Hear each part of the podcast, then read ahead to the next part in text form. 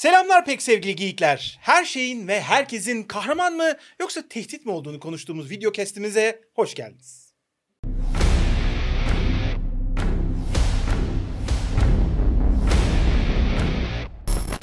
Ömercan bir gün Hı. bu masaya Hı. Ömercan'ı ve Cevdet'i kahraman mı yoksa tehdit mi diye yatıracak mıyız bir eşitlik sağlamak adına? yoksa hep böyle bol keseden e, hayali kahramanlardan bahsedeceğiz. Yo bence normalde böyle başarılı giden ve tüm ülkenin nefesini tutup beklediği televizyon programlarında bu tarz konular işte son sezonun sonuna falan bırakılır ya mesela. Hmm. E, fakat biz o konvansiyonel televizyonculukta değiliz. Ayrıca bu böyle yeni kendini kanıtlamaya çalışan bir program olduğu için bence bugün bile bunu konuşabiliriz Cevdet. Sonunda falan değil.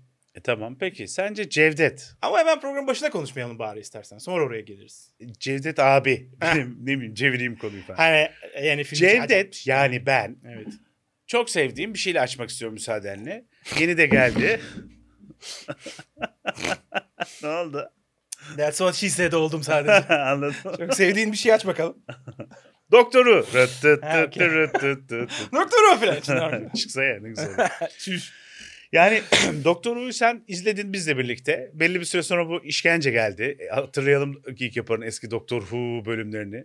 Sen böyle hay Allah'ım yine mi aynı şeyler, yine mi aynı şeyler dedin. Tabii. Abi episodik dizi ne olursa olsun bir süre sonra kendini tekrar etmek zorunda gibi. Episodik kalmaya devam etmek zorunda kalırsa eğer kalınca. Ee, ve de o dizi eğer 25 bin sezon olmaya doğru yüz tutarsa elbette bu olur yani. Ama hakkını yeme şimdi. Bak Dizinin... ben bu tarz her diziden sıkılıyorum. Mesela Blacklist, Person of Evet, Interest. evet Blacklist'ten ben de sıkıldım. Bu arada çok güzel dizi olarak başladı ama üf dedim. Anladık oluyor bir süre.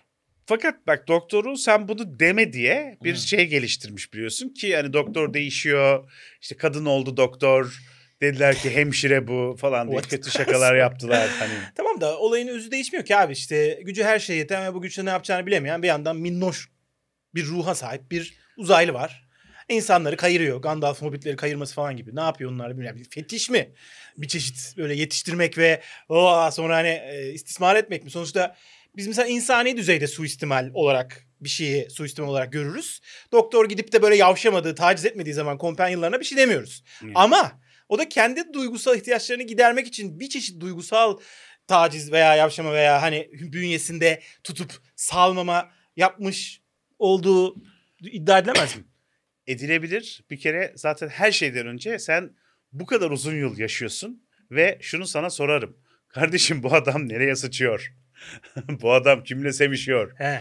Bu adam ne bileyim yani tam sağlık sorunları oluyor zaman zaman görüyoruz. İşte Ela'ya aa bu tam rejenere olmadı falan diye böyle takılıyor.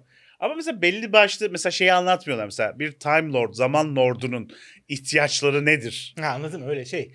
Ee, bedensel ihtiyaçları falan. Bedensel, zihinsel, ruhsal mesela müzik dinlemekten hoşlanıyorsa hiç müzik dinlemiyor. Sanki şey gibi Time Lord'lar hobileriyle beslenir. Her Time Lord bir hobi bulduğunda kendine gelir. Bizim doktorumuz da hobi olarak dünya ve insanları buldu kendine gibi olmuş oluyor aslında. Çünkü onların aşklarıyla aşık oluyor. Onların sevinçlerine seviniyor. Marşlarına ne bileyim şey yapıyor falan gaza geliyor. Evet burada işte önemli olan soru şu galiba. Yani suistimal etme, istismar etme çizgisini nereye çekmeliyiz? Ee, bu adam da sonuçta yani bu karakter daha doğrusu işte neyse kendi ihtiyaçlarına göre davranan bir insan olmuş oluyor sonuçta. Yani insanların uydurduğu insan olmayan kurgu karakterler hep insani özelliklere sahip oluyorlar biliyorsun. Yani bu Tabii ki. hani hiçbir zaman edebiyatta şey gibi bir şey görmedim ben. Bir tip var ve hiç insani değil ve hepimiz çok seviyoruz o karakteri falan. Böyle bir şey olmuyor. Evet, din de biraz öyle ya hani. Kesinlikle en azından mitolojiler gayet öyleymiş filan. Evet. Mitolojiler diyerek yumuşattın olayan ben hepsini kapsadım. Yo yo haklısın yani ulvi varlıklara da insani özellikler yerleştirmemiz yargılamak, işte ceza Kaprisler. vermek, kapris yapmak, alınması bileyim alınmak. Alınmalar. Zeus'tan Meus'tan bahsetmeye devam ettiğimizi Tabii ki tabii ki. Neyse yani kısacası hani o da kusurlara sahip bir ölümlü gibi Doktor Who. Ne kadar güya ölümsüz falan da olsa. Ve o kusurları doğrultusunda elinden gelenin en iyisini yapıyorsa biz ona iyi bir insan demeli miyiz? Ama o elinden gelenin en iyisi ya yeteri kadar iyi değilse. Bu biraz geçen sefer konuştuğumuz Illuminati'nin aslında ajandasına da giren bir Şey yapı Illuminati, mi? Marvel Illuminati. Marvel Illuminati Gerçek tabii Illuminati. ki. Yok onu konuşmadık bilmiyoruz onu. Bilmiyoruz. Niye onlar Acaba? da şöyle. Şimdi bak. Marvel'daki Illuminati ne? Adına Illuminati olması tesadüf değil. Tabii ki tabii. Kapılı kapılar ardında dünyanın iyiliğine karar vermeye çalışan bir grup güçlü insan. Normal Illuminati de güya öyle bir şey. Yani. Normal Illuminati gerçek hayatta olmayabilir ama Illuminati boşluğunu dolduran bir takım güçlü insanlar olsa gerek dünyada hakikaten. Tabii. Değil mi? İş adamları, Rockefeller. dünya, ha, o tarz tipler yani evet. Değil mi? O tarz e, komplo teorilerinde var olan insanlar. Bir karar veriyorlar ve o karar bir sürü insanı etkiliyor. Mesela biz de küçük bir Illuminati'yiz senle. Bir iş kurduk. Birkaç kişi çalıştırıyoruz. O insanların kariyerleriyle ilgili bizim de söz hakkımız oluyor. Kovuldun ya da işe Bir devam ettin ya da Çok zam güzel yaptın bir falan. konuya geldin. Bunu Evet. bir kenara koyuyorum. Koy Bunu bakalım. alacağım. Çünkü influencerlar aslında biraz influencer tarafında. Kahraman mı tehdit mi konusunu konuşabiliriz. Fakat ben sana şunu söylemek isterim. Evet. Ben bu konuyu şöyle açtım biliyorsun. David Tennant'ın oynadığı, Russell T. Davis'in yazdığı special bölümler geldi. Evet. Ve şimdi mesela burada doktorumuz şey işte Dona'nın yanına geliyor ve e, şey yapıyor işte. Dona kimdi? Unuttum. Şu işte hatırlamıyor ya asıl doktor gücünü alıyor sonunda. Doktor olan kız mı? Yok yok şey işte komedyen Ha, kadınlar şey, ya. e, Catherine Tate tamam. Catherine Tate. Yes. Ee, ona geliyor. Kimse hatırlamıyor bunu falan filan. Böyle bir şey var, taraf var. Ee, doktorda şöyle bir dümen bulunmuş. o dümen de şu. Dümen muhteşem Ba- bir laf. Yani. Bazı doktorlar kahraman, bazı doktorlar tehdit. Allah Allah. O yüzden bazı mesela savaş doktoru var. Mesela o bir tehdit. Ben sadece savaş anında ortaya çıkarım. Savaş doktoruyum ben deyip savaş anında ortaya çıkan. Ama o şey gibiydi. O Jules Caesar gibiydi. O gerekli kötülük falan gibiydi o çeşit. İşte ama tamam kahraman mı tehdit mi işte konuşuyoruz. Anladım. Bir de mesela ilk böyle ben işte kendi hem kendimi hem de işte ezeli düşmanım Daleklerin soyunu kuruttum falan gibi bir doktor vardı. Onu unutmaya çalışan bizim diğer doktorlar. Ama mesela David Tennant hep minnoş bir doktordu gibi. Hani onun oynadığı Uf, bütün bölümleri tek tek düşünmem gerekiyor ya. tabii şey bir biraz bok daha çıkarmak için böyle cımbızla. Şurada da David Tennant'ın doktoru tam bir orospu çocuğu diyebilmem için. tabii o, ka- o Aradan kadar- bir şey bulmam lazım. Bak emin ol biraz böyle atın baştan izlesek bunu bir vakit ayırsak falan emin ol buluruz bunları. Ama ben gene hatlarıyla soruyorum. Yani doktor da aslında Illuminati konuştuğumuzda tıpatıp aynı şey mi?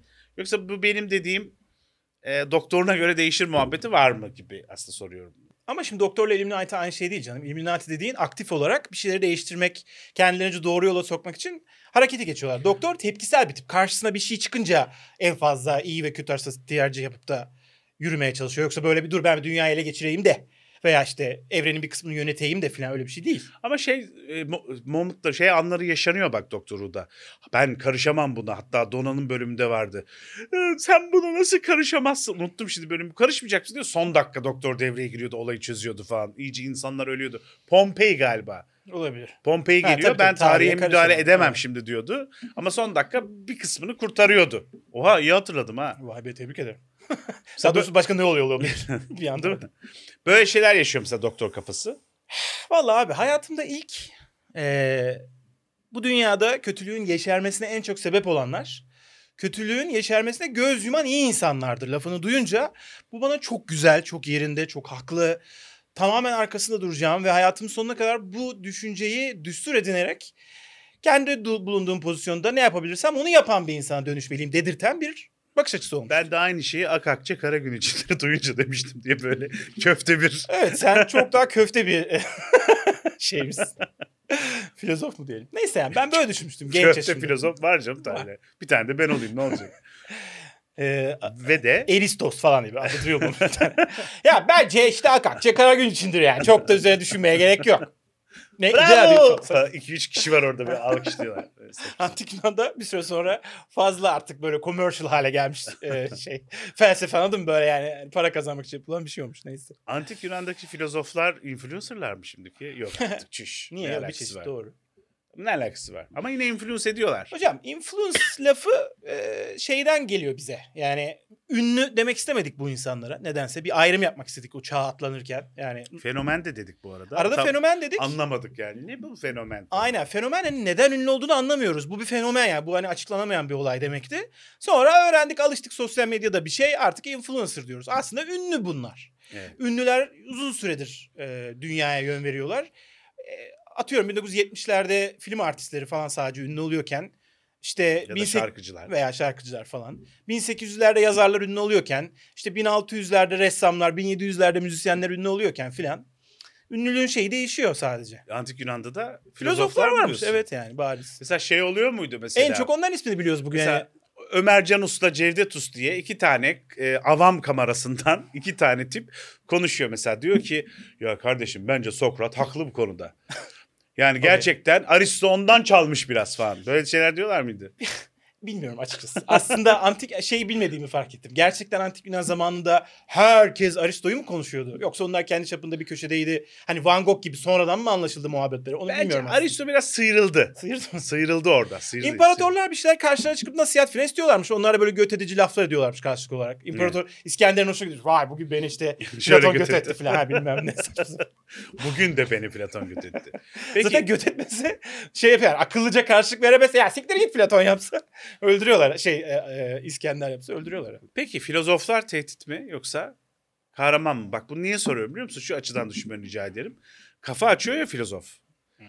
Ve bu kafa açmanın hani felsefede öyle bilim gibi üst üste koyup da geliş, ge- gelişmek, genişlemek gibi bir gayesi yok ya. Gayet böyle serpilmiş fikirler bir arada durabiliyor orada yani. Biri birini götürmek zorunda değil. Bir bakış açısı oluşturuyorlar. Bu bakış açısı aslında tehditkar diğer bakış açılarını oluşturmasına önayak olmuş olabiliyor günün sonunda. Vallahi inan ben de bugün gelirken benzer bir şey düşünüyordum. Ben de böyle e, bugün süper kahramanlara falan girmek yerine nereye gidebiliriz acaba diye düşünürken kendi sevdiğim kahraman karakterler geçiriyordum aklımdan ve ben de William Wallace'a gitmiştim tamam mı? Ben de tam e, kuzen sen diyeceksin zannettim. Öyle bir mutlu olmuştum ki. Neyse ve sonra şunu düşünüyordum ben de yani e, bir işte yabancı istilacının veya herhangi bir istilacının istilasına isyan etmek kahramanlık mıdır yoksa tehdit midir filan. Biz hep kahraman olarak gördük tabii ki. Yani her bağımsızlık mücadelesi liderini otomatikman kahraman gibi görmeye hazırız zaten ve çok da Tabii ki. açıklaması kolay. Yani birileri zulmediyor, sen de o zulme karşı geliyorsun falan. Tersine mi düşündün? Şöyle tersini düşündüm. Sen az önce ne sormuştun ya? Filozofları sormuştum ben, Aynen. evet. Aynı yere varacak aslında yani. Şimdi biz ne amaçlıyoruz insanlık olarak? Ee, Bireysel veya toplumsal olarak. yani böyle bir amaçlıyoruzun ortak kümesi olabildiğini zannetmiyorum. Keşke olabilse ama Şöyle genel mesela olarak gelişmeyi. mesela gel evet gelişmeyi falan değil mi? Hani bir çeşit genel olarak gelişmeyi hem bireysel hem toplumsal olarak filan. İşte ben çocukluğumdan beri bir takım böyle devasa başarılara hep hayranlık duymuşumdur ne bileyim yok piramitlerin inşasına veya aya ayak basılmasına falan böyle Civilization oyununda Wonder olacak şeylere yani tamam mı? Ve işte insanlık böyle şeyler yapıyor filan falan diye düşünmüşümdür ama bir noktada şöyle düşünmeye başladım. Ee, mesela işte aya ayak basılması bir tane orada uyduya, uydumuza gidiliyor. Milyarlarca dolar bilmem ne para harcanıyor filan falan. 3-5 tane kaya getiriliyor onlar inceleniyor. Yani bir takım bilimsel atılımların yapılmasına elbette sağlanmış oluyor herhalde. Ama o kadar çok masraflı, o kadar çok kaynak tüketen bir şey ki o kaynakları dünyada işte e, sıkıntı yaşayan insanlara e, ayırmaya kalkışsan yemek olarak, ilaç olarak, barınma olarak filan falan o zaman daha hayırlı bir şey yaparsın belki. Hani hangisinin hayırlı olduğu tartışmalı. Veya piramit dediğim örnek de şuydu yani. Piramit dediğin alt tarafı bir tane mezar ağzına sıçayım. Hani Firavun'un biri bir de ölümden sonra hani yaşama inandıkları için işte o mezarın öyle bir esprisi var. Yok hizmetçileri yok, eşyaları yok, zenginliğiyle beraber gömülecek. İşte hatta yok işte bir tane yıldız e, şeyine göre tam delik yapacağız da filan falan böyle devasa bir e, mühendislik harikası. Fakat bir ömür sürmüş yapılması ve milyonlarca insan köle olarak işte çalışmışlar o zaman falan. Aslında bir tane Firavun'un kendini beğenmişliğini gidermek için yapılmış bir şey gibi bir şey. Yani şimdi böyle spesifik olarak bir dünya harikası üzerinden konuştuğun zaman dediğin daha anlamlı geliyor ama bilim konusunda yine böyle düşünceler çarpışmaya başlıyor kafamda. Çünkü mesela şey de önemli. Mesela atıyorum sen diyorsun ya işte şu X uzaya uzaya gitmeye harcanan parayı insanlara verseydin mesela bir sürü konserve verebilirdin. Ama konserveye harcanan konserve fabrikalarına harcanan parayı konservelere harcayamasaydın bir sürü insanı aynı anda doyuramazdın. Evet.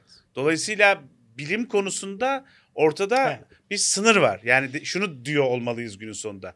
Limiti ne bu işin? Yani dünya dışı uzay falan bunlar lüks ama ne bileyim kişisel refaha okey miyiz? Yani böyle bir welfare state'e doğru mu gidelim? Yoksa insanlık olarak merakımızı, gelişme güdümüzü kaybetmemek için mutlaka burada olmalı mı? Ha, bu soruya cevap verebilmek zor o çizgiyi nereye çekeceğini bilmek. Çünkü uyduruyorum yani ateşi de mi icat etmeseydik diyeceksin. E bir Açık- bedel ödenmemiş hani herhalde ateşi icat edilir. Bulundu diye, Neyse icat, işte. okey. Allah pardon. Lütfen bu böyle bir program. Hani muhakkak o şeyin çizginin öbür tarafında kaldığı basit bir, kalacağı basit bir örnek. Bu öbürü belki daha karmaşık bir örnek. Ama bunu şeye bağlayalım gel. Ee, William Wallace'a ve filozoflara bağlayalım tamam mı? tamam. Şimdi bizim insanoğlu olarak amacımız gelişmek mi? bir sürü insan kendi sıkıntılı hayatına bakıp sıçarım işte atıyorum teknolojik gelişmelere, toplumsal gelişmelere, kültüre şuna buna.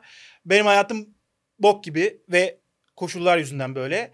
O yüzden ben gelişmeyi falan geç ben böyle refah bile değil düzgün bir hayat istiyorum falan diyecektir. E öyle diyen insanlar da mesela işte biz Braveheart filmini izlediğimizde nasıl bir resim görüyoruz? E, William Wallace ve arkadaşları muhteşem insanlar. İngiliz kralı ve arkadaşları iğrenç insanlar. hani yani gidip de o topluma o nüfusa zulmettiklerini görüyoruz. Zaten bir tane iki tane örnek görüyoruz. Birinde yaşlı adam bizimkinin e, nişanlısını yalıyor falan. İğrenç iğrenç. Hani o İngilizlerden nefret edelim diye arda arda sahneler falan. O minvalde bakarsan William Wallace ve arkadaşları sonuna kadar haklı. Tamam yaptıkları her şeyde haklı. Ama tarihe bakalım. Daha gerçekçi bakmaya çalışalım tamam mı? İstilacılar e, tarih boyunca zulmetmişler midir? Herhalde. Her istilacı zulmetmiş midir? O kadar siyah beyaz olamaz. Mesela bize çocukken ne öğretildi? Osmanlı istila ettiği zaman çok iyi davranıyor istilalerine Evet. karşı. Tabii asla Dinine karışmıyor. İşte biraz ekstra vergi alıyor. O kadar da olur falan gibi, gibi bir muhabbet. Ben bunu bir yaşta palavra olduğuna kendi kendime inanmaya başladım. Tarihi bir bulguya bakıp değil. Sağduyuyla. Yani öyle bir şey olamaz herhalde yani. Muhakkak belli bir düzeyde bir zulmetmiştir bizimkiler de yani. Yani herkes bu kadar melek olamaz. Hani belki kurum zulmetmemesini e, öğütlese dahi He. askerlerine. Fatih biri- demiştir ki yok abi hiçbir şeye dokunmayın. Ha, Ben evet. güzel bir e, Fatih olmak istiyorum. ama İkisi psikopat olmuştur orada kesinlikle. Bizanslı'ya tecavüz bu, eden. bu bile filan. bir şey yer gerekçe. İlla Çünkü kurumsal neden? yozlaşmaya gerek yok. Çünkü neden? Doktoru için e, işte falan soruyoruz. Illuminati için soruyoruz. Fatih Sultan Mehmet için de sormamız lazım. Sen bir yeri istila ettiğin zaman iki tane psikopatın senin kutlu ordu imajını bozacağını da tahmin edebilmezsin. O kadar gücün olması lazım. E, Gücün tabii yoksa ki. biz niye bu kadar sana hayranız? Tabii. Koskoca Fatih filan. Şunu diyecektim ama.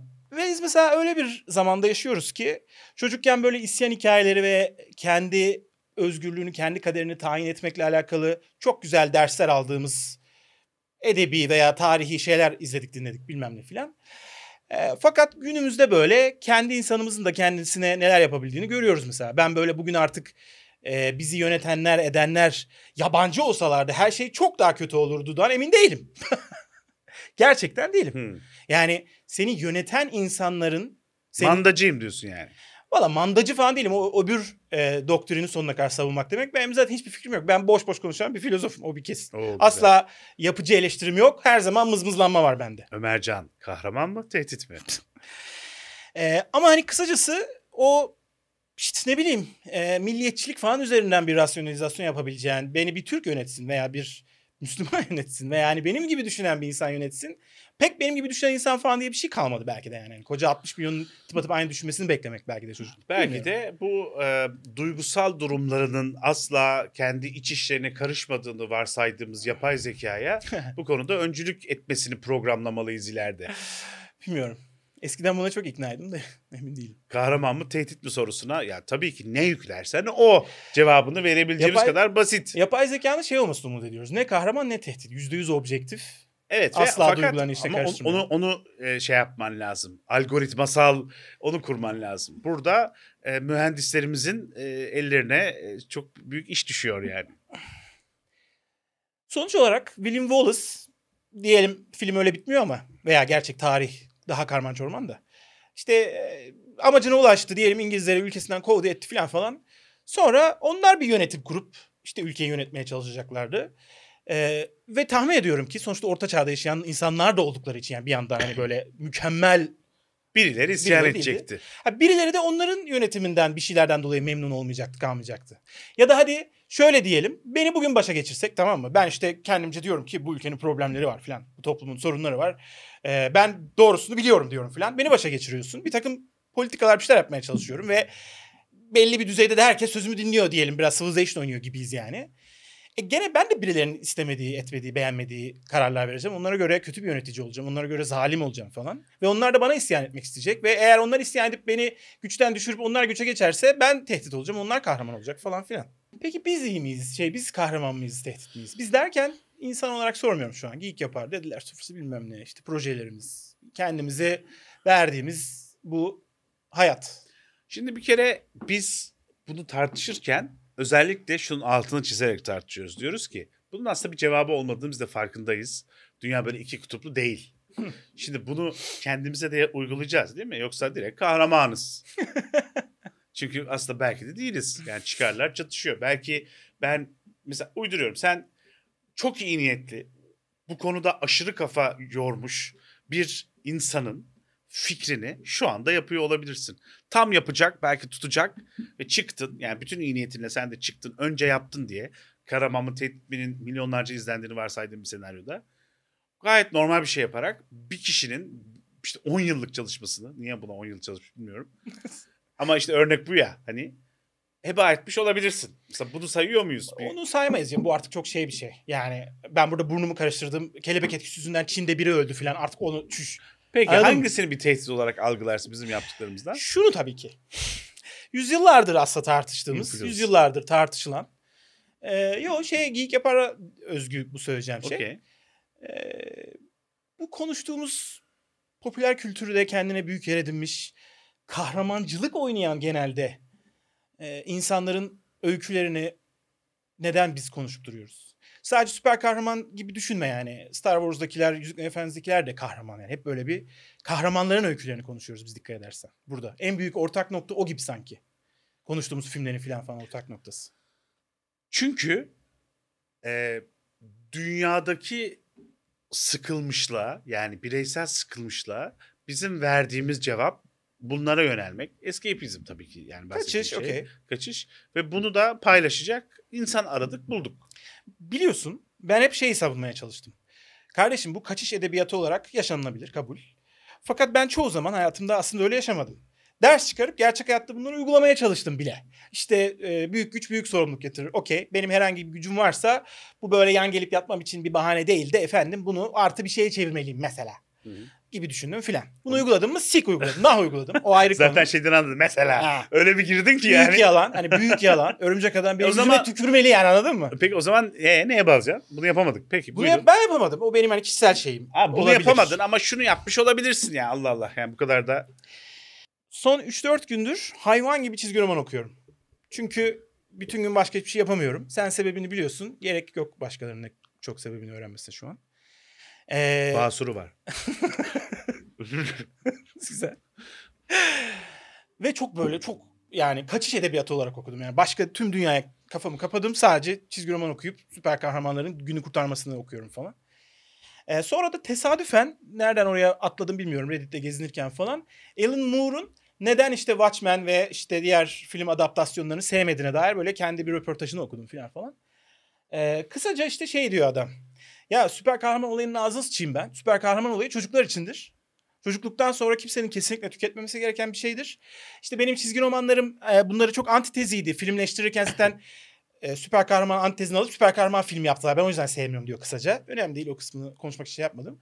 Ama yani bu bir takım e, bireylerin kahramanlık gösterecek özelliklere sahip olup bunlara sırtını yaslayarak günü kurtarmaları ve toplumun koyun gibi hayatına devam ediyor olmasının e, anlatıldığı bu öyküler insanlık için kötüdür diyor adam.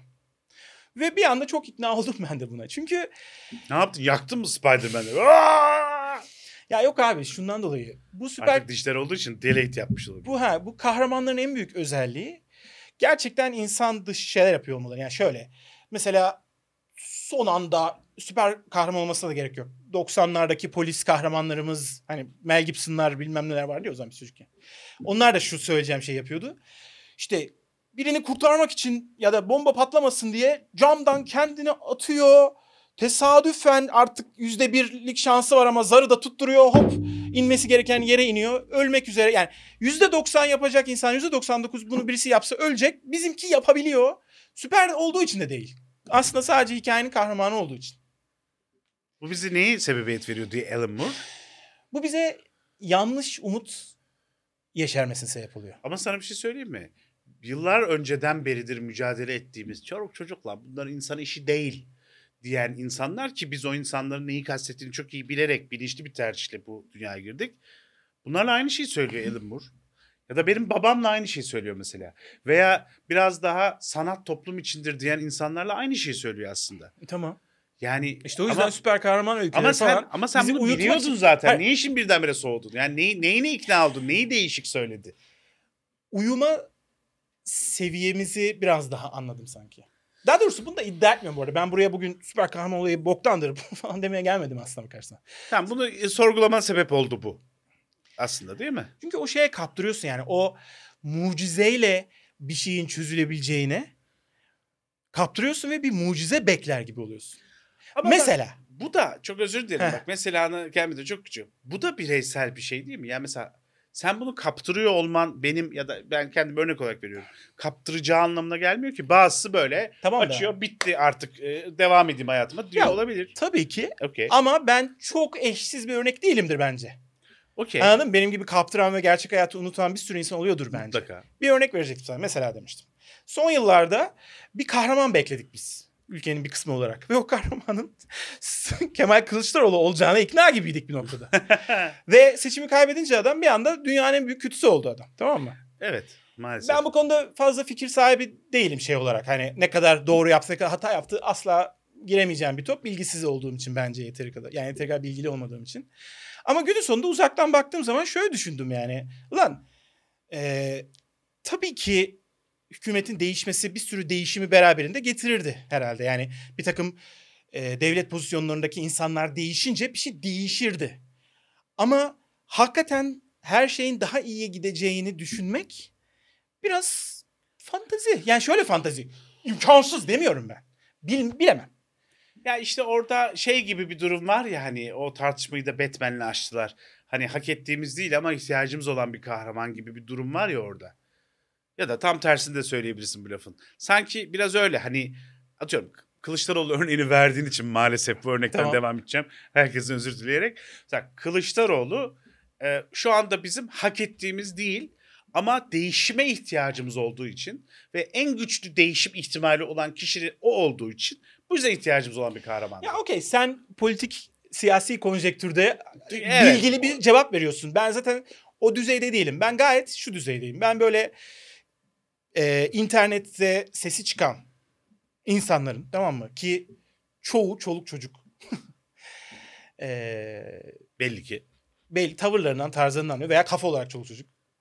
Ee, bu seçim süreciyle alakalı yaşadıkları şu duygusal şeyin akılcıl kısma göre çok ağır bastığını düşünüyorum. Yani akılları durup duyguları çok fazla onları harekete geçirdi gibi geliyor. Günün sonunda bir bok yapmadılar da tepki olarak demek istiyorum. Yani işte e, çayım Kemal'e falan falan yani zaten geri kalan birçoğumuz ne yapıyoruz ki anladın mı? Böyle toplumu güzelleştirmek, düzeltmek adına falan falan. En fazla oy veriyoruz yani.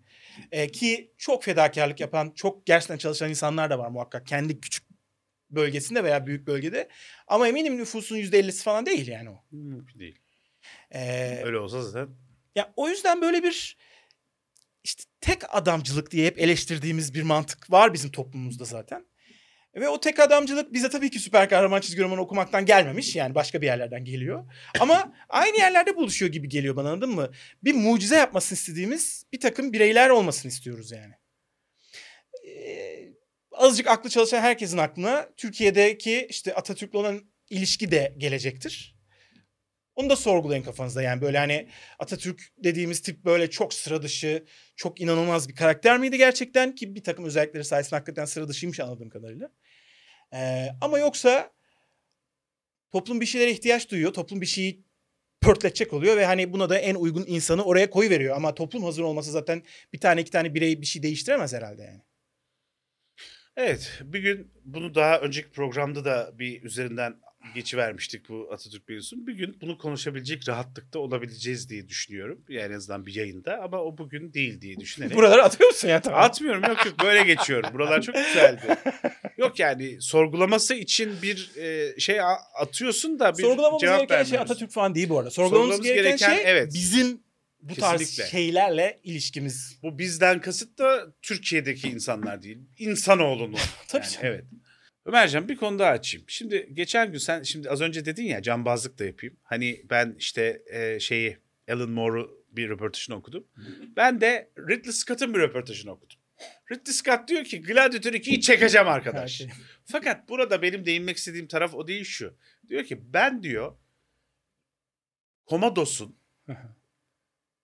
iyi karakter olduğunu düşünüyorum filmdeki diyor. Gladiator size daha... Kendi çektiği filmi anlamamış. Evet, evet. E, Gladiator daha sempatik Herif, olmasına herifi rağmen o zaman kız kardeşine yavşattırmasaydın. Hayvan yani. Böyle şeyler koyduktan sonra nasıl beğenelim adamı? kurbanın komodosu olduğunu düşünüyorum diyor. Okey. Çünkü işte malum nedenlerden dolayı işte o ona hiç hayat hakkı tanınmadı. O hep böyle bir babası tarafından ötekileştirildi. Hatta böyle itelendi. Sonra tam da hani ölür ayakta dedi ki hani ne sana yar ederim bu imparatorluğum hani o imparatorluk kısmını işte konjektürel sayıyorum şimdilik. Ne de başkasına onu ben işte askere vereceğim dedi gider ayak. Doğru. Buradan itibaren başladı ya adamın hıncı dolduğu yani içinde büyüdüğü falan. O yüzden kurban olduğunu düşünüyorum e, diyor ve ben orada Lu- Lucius'ın iki bu arada Gladiator 2'de de Lucius? Çocuk Oğlunun adı. Ha. Onun hayatını çekecekmiş falan filan. Neyse. Yani ne dersin? Commodus tehdit mi kahraman mı? Abi bu e...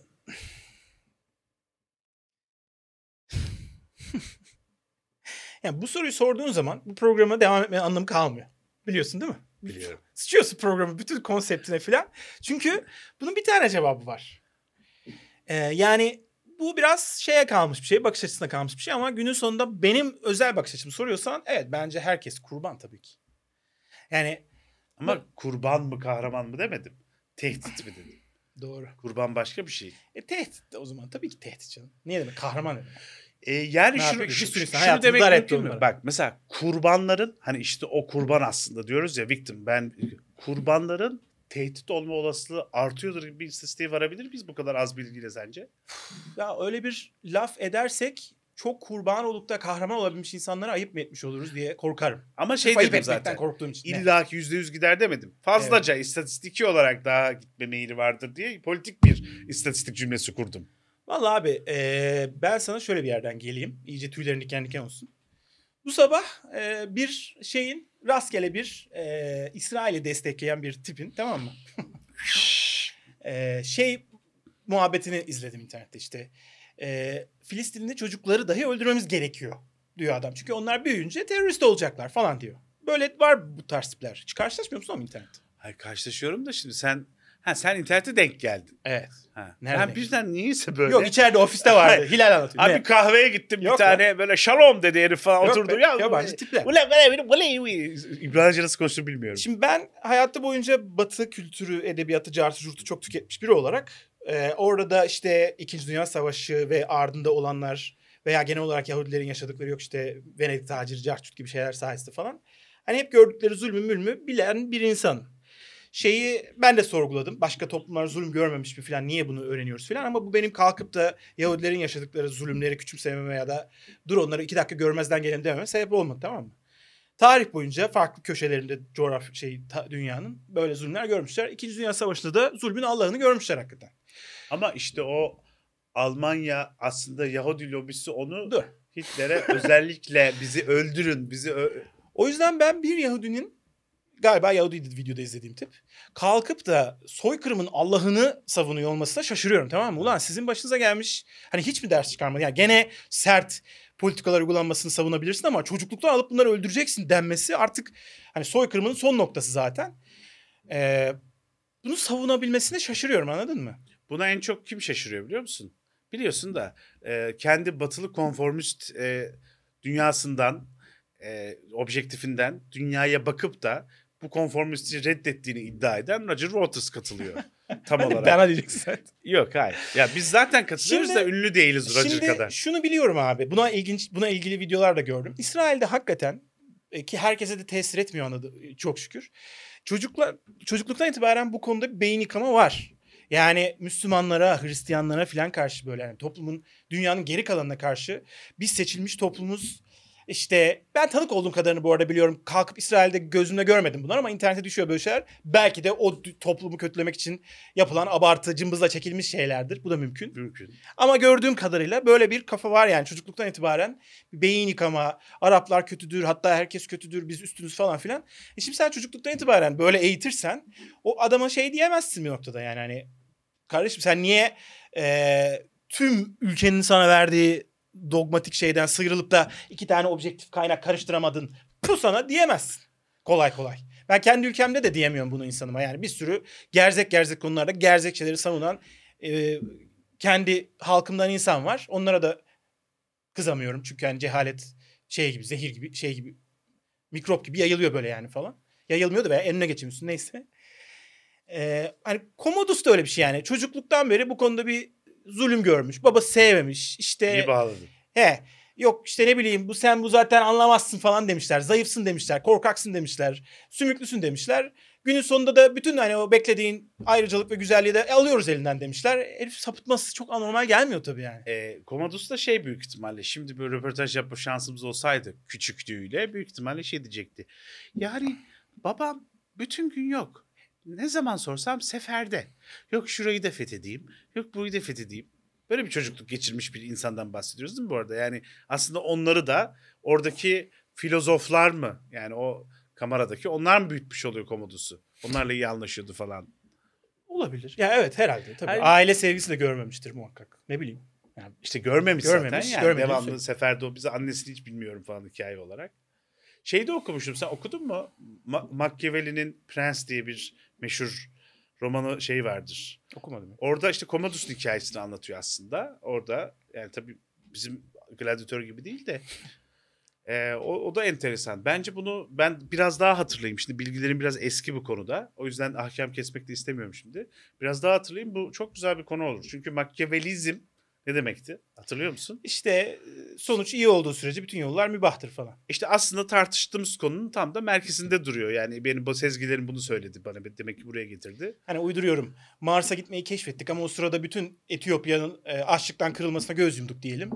Yani bu Onun gene için okey bir şey. ha, kabul bir şey mi Ki falan. orada da prensin amacı yanılmıyorsam İtalya'daki dağılmış yapıyı birleştirmek olmalıydı. Bu yüzden de her yolun mübah olduğu bir şey. Ama burada kaçırdıkları bir şey var. Bununla finalize edebiliriz istersen. Ee, ondan sonra Machiavelli bir kitap daha çıkarıyor. Pişmanım falan. Böyle bir şey mi? yani evet öyle bir şey aslında. Hadi ya. Şöyle yapıyor. Şimdi prensin be- belli özellikleri var tamam mı? Şimdi biraz hafızam beni çok eskilere götürüyor. Kusura bakmayın o yüzden böyle tam doğru bilgiler olmayabilir. İşte maske takar diyor mesela. O maskesi işte nabza göre şerbet verir diyor falan. O zaman için çok büyük fikirler. Şimdi için alışılmış fikirler. Sonra prens aslında amacını gerçekleştiği andan itibaren diyor esas yönetici olmalıdır. Hatta prens bile bırakmalıdır kendi hükmünü, hükmünü o yöneticiye devretmelidir. Diyor ve işte o zaman esas yönetici nasıl olması gerektiğini daha erdemleri bize daha yakın bir tasvirle anlatıyor.